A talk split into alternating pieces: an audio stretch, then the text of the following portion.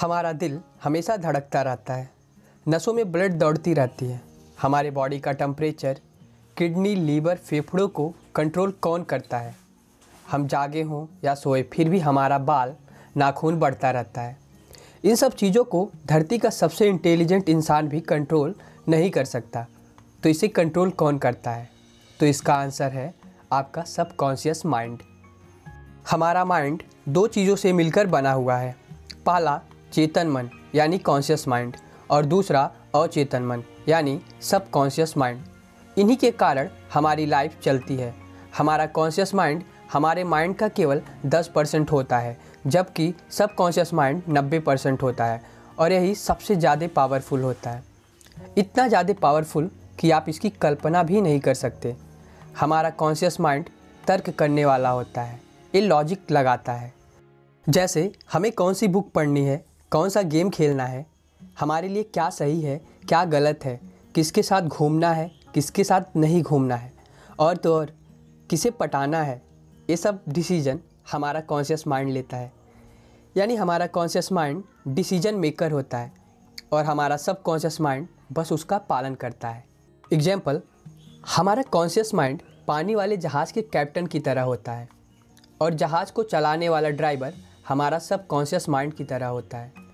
Captain जहाज़ के driver को जो आदेश देता है, उसे चुपचाप और बिना सवाल किए मानना पड़ता है। अगर कॉन्शियस माइंड उसे सही आदेश देता है तो वह सही जगह पर पहुँच जाएगा। और यदि गलत आदेश देता है तो वह गलत जगह पर चला जाएगा।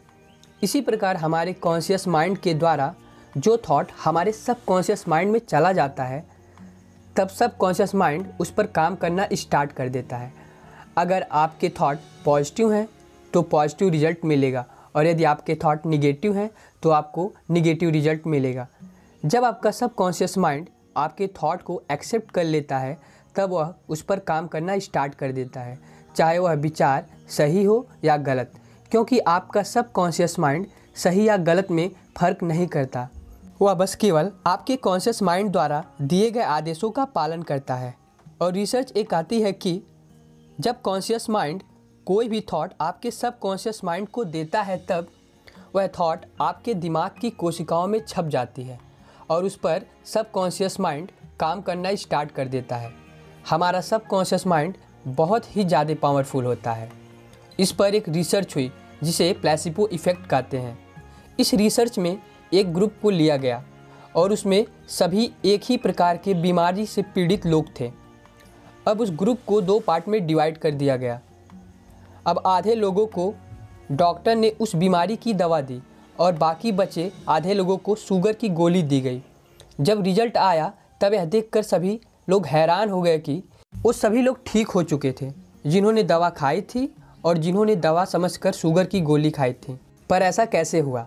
ऐसा इसलिए हुआ क्योंकि दूसरे ग्रुप के लोगों को यह नहीं पता था कि वह शुगर की गोली थी।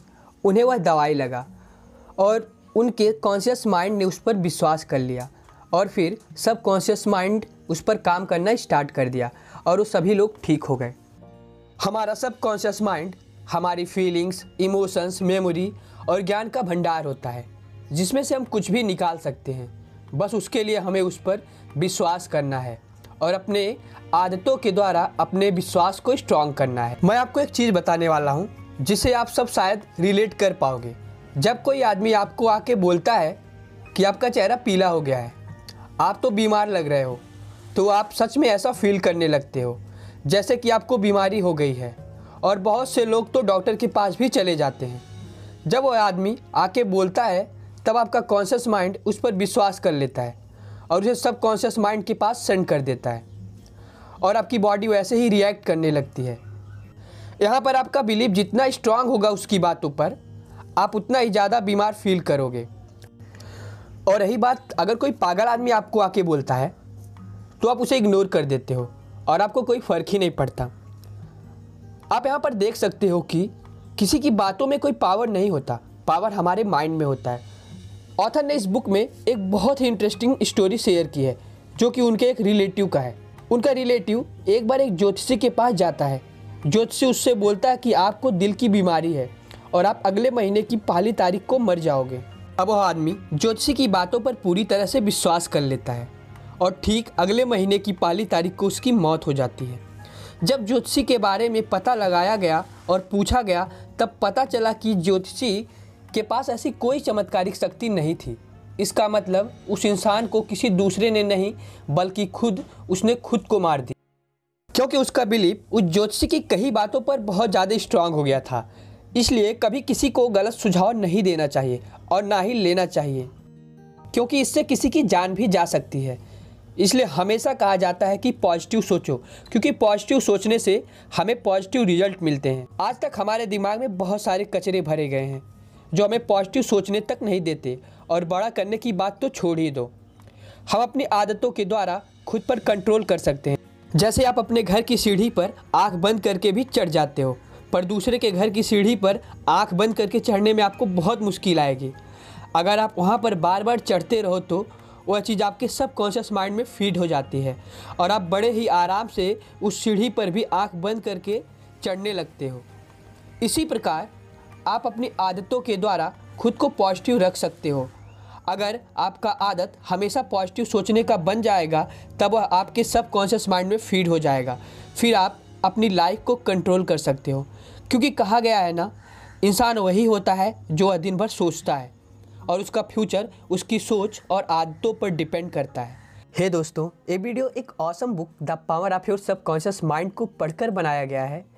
अगर आपको वीडियो पसंद आया हो तो प्लीज़ लाइक करना और अभी इसके बहुत से वीडियोज़ आने वाले हैं। Thank you.